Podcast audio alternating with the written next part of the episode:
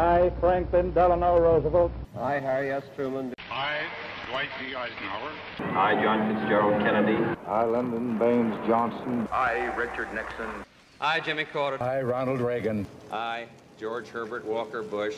I, William Jefferson Clinton. I, George Walker Bush. I, Barack Hussein Obama, do solemnly swear that I will faithfully execute the office of the Presidency of the United States and will, to the best of my ability, preserve, protect, and defend. Preserve and protect and defend. Preserve, protect, and defend the Constitution of the United States. So help me God. So help me God. So help me God. So help me God. So help me God. So help me God. So help me God. So help me God. So help me God. So help me God. So help me God. So help me God.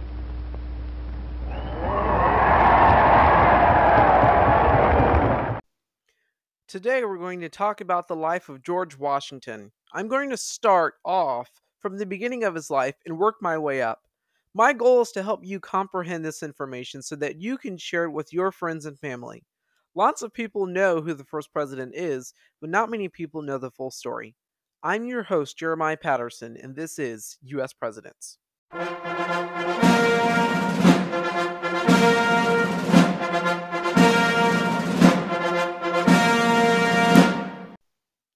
On February 22, 1732, George Washington was born in Westmoreland, Virginia.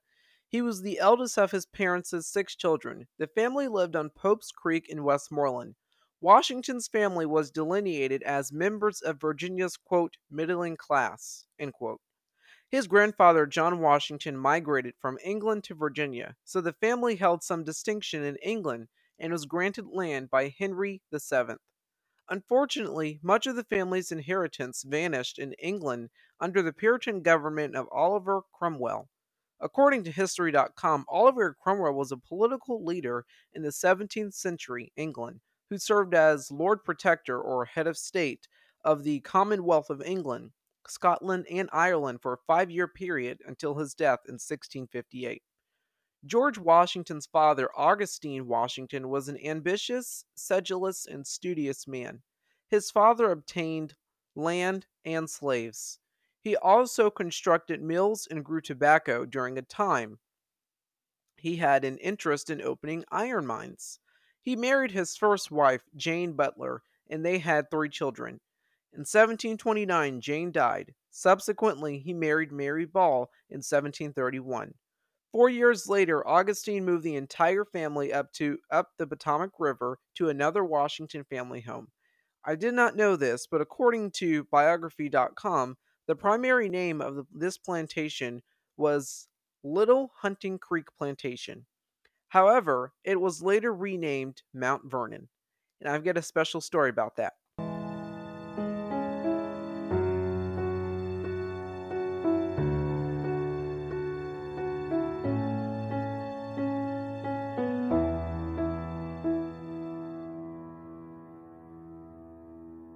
Alright, I've been to Mount Vernon before, but I don't recall much because I was just a little kid.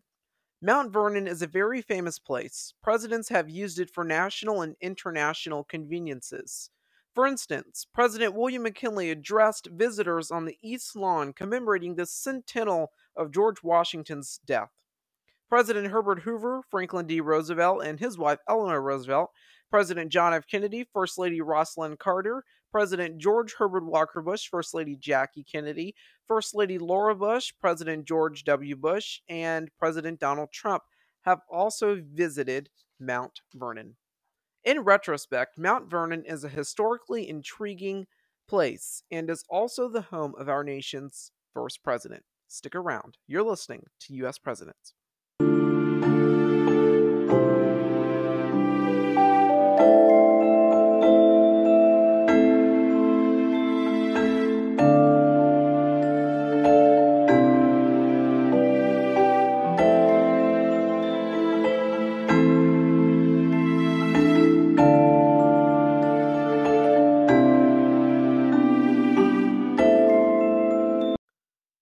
Much is known about George Washington's childhood, but the cherry tree story is definitely a myth. What we do know is that from age 7 to 15, Washington was homeschooled and studied with the local caretaker. Later, he became an outstanding and studious child. He studied feasible math, geography, Latin, and English classics. He would use that knowledge later on in his life through his acquaintances with woodsmen and the plantation supervisor. By his early teenage years, Washington had mastered growing tobacco, stock raising, and surveying. At age 11, his father had died. Then he became the ward of his half brother, Lawrence, which gave him good upbringing. Lawrence had received the family's Little Hunting Creek plantation and married Annie Fairfax. George was schooled in the finer aspects of the colonial culture. In the year of 1748, when he was 16, Washington traveled with a surveying party plotting land in Virginia's Western Territory. The following year, Washington was appointed as the official surveyor of Culpeper County. In July 1752, Washington's older brother, Lawrence, died of tuberculosis, making him the inheritor of the Washington lands. Lawrence's only child, Sarah, died just two months later, and Washington became the head of Virginia's most prominent mansion, Mount Vernon. Georgia, excuse me, George Washington was only 20 years old. Throughout his life, Washington would hold farming as one of the most honorable professions as he as he was most proud of Mount Vernon.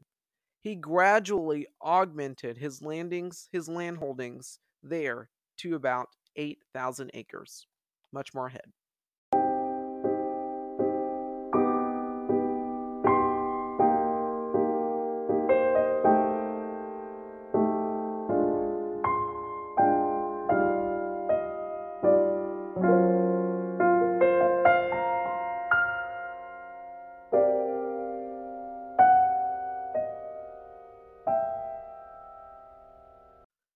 The early 1750s, France and Britain were at peace. However, the French military had begun watching the Ohio River Valley, protecting the king's land interest, particularly fur trappers and French pioneers.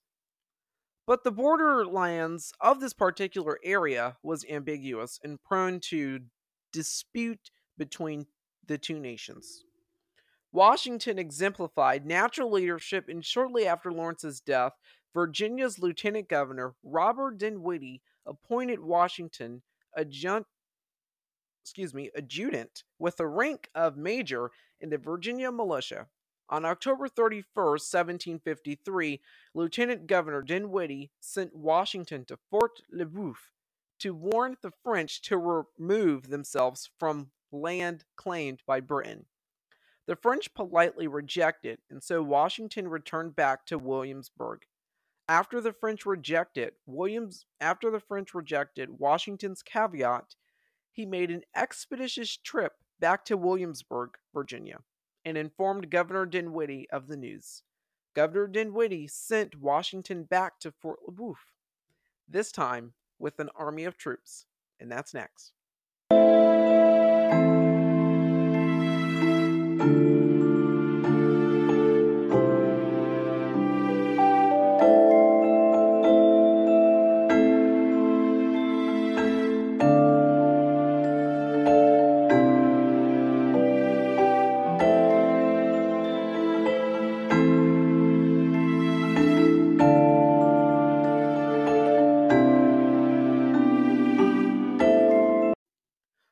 Once they reached the fort, they set up at Great Meadows. Washington's small army attacked a French post, killing the commander and nine others. They had took the remaining remaining survivors and held them as prisoners, or you could say POWs, prisoner prisoners of war.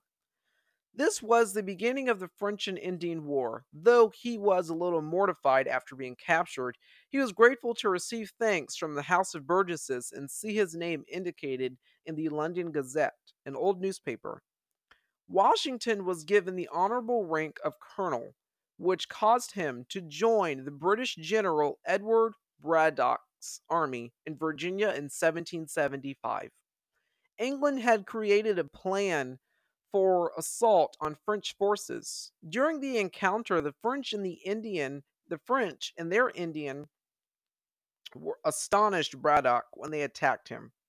Braddock was severely wounded, and Washington escaped injury with four bullet holes in his garment and two horses shot out of excuse me, out from under him. Though he fought courageously, he couldn't do much to turn back the rout and lead the defeated army back to security. In August 1775, George Washington was appointed commander of all Virginia troops at the age of 23.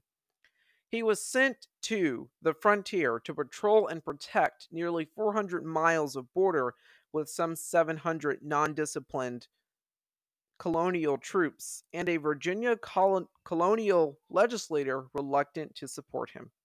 It was an exasperating assignment. His health failed in the closing months of 1757.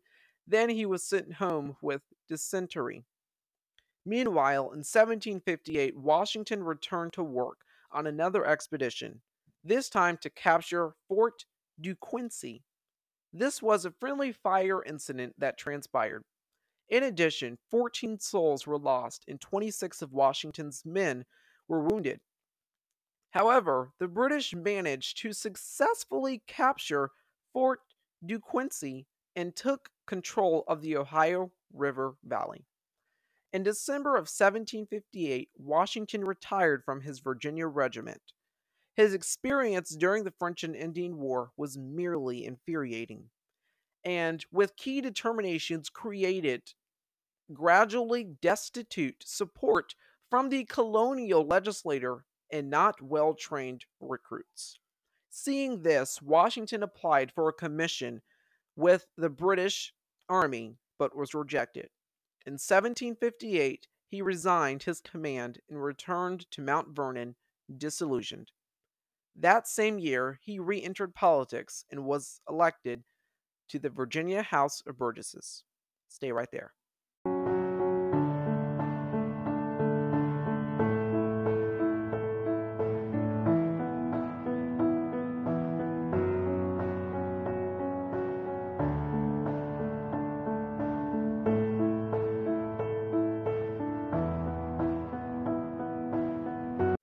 One month after leaving the army, George married Martha Dandridge Custis, a widow who was only a few months older than him.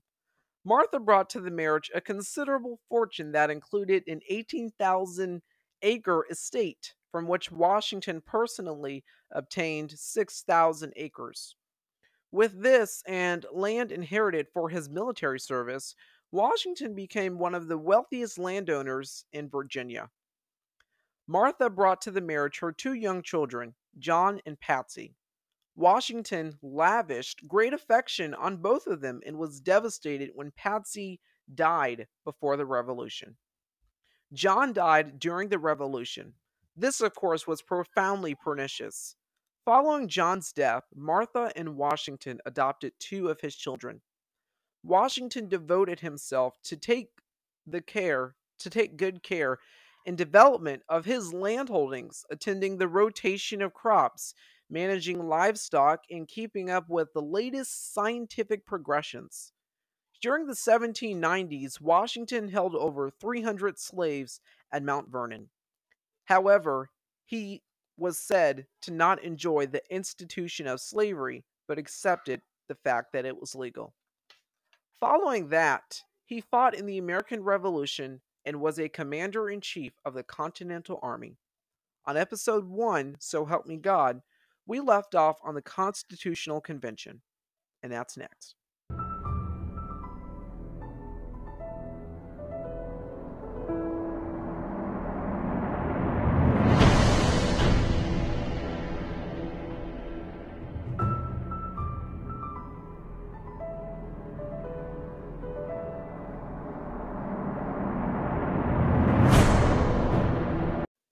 On April 30th, 1789, George Washington was unanimously elected President of the United States.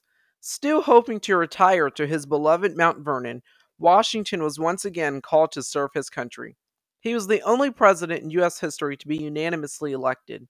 He took the oath of office at Federal Hall in New York City, which was at the time the capital of the United States. Biography.com says, quote, As the first president, Washington was astutely aware that his presidency would set a precedent, excuse me, a precedent for all that would follow. He carefully attended to the responsibilities and duties of his office, remaining vigilant to not emulate any European royal court. To that end, he preferred the title Mr. President instead of more imposing names that were suggested. President Washington formed the first presidential cabinet. His vice president was John Adams, appointing Alexander Hamilton as Secretary of Treasury, Thomas Jefferson as Secretary of State, Henry Knox as Secretary of War, and Edmund Randolph as Attorney General. George Washington's life was met with accomplishments, adulation, devastation, and countless victories. He delivered his farewell address and retired. On December 14, 1799, George Washington passed away at the age of 67. His death was both astonishing and devastating. George Washington was our nation's first president. He was a remarkable person and he was outstanding. He was part of, and he was also involved in planning our country. George Washington could have taken the crown and the United States today would have been would have been a monarch. But no, our country is a republic because George Washington did not take the crown. Instead, he took the title Mr. President instead of King Washington. Instead, it was President George Washington. And thenceforth, that started the next role of America's next 44 presidents, all the way from President George Washington to President Barack Obama. Thank you so very much for listening to this episode of U.S. Presidents. I'm your host, Jeremiah Patterson.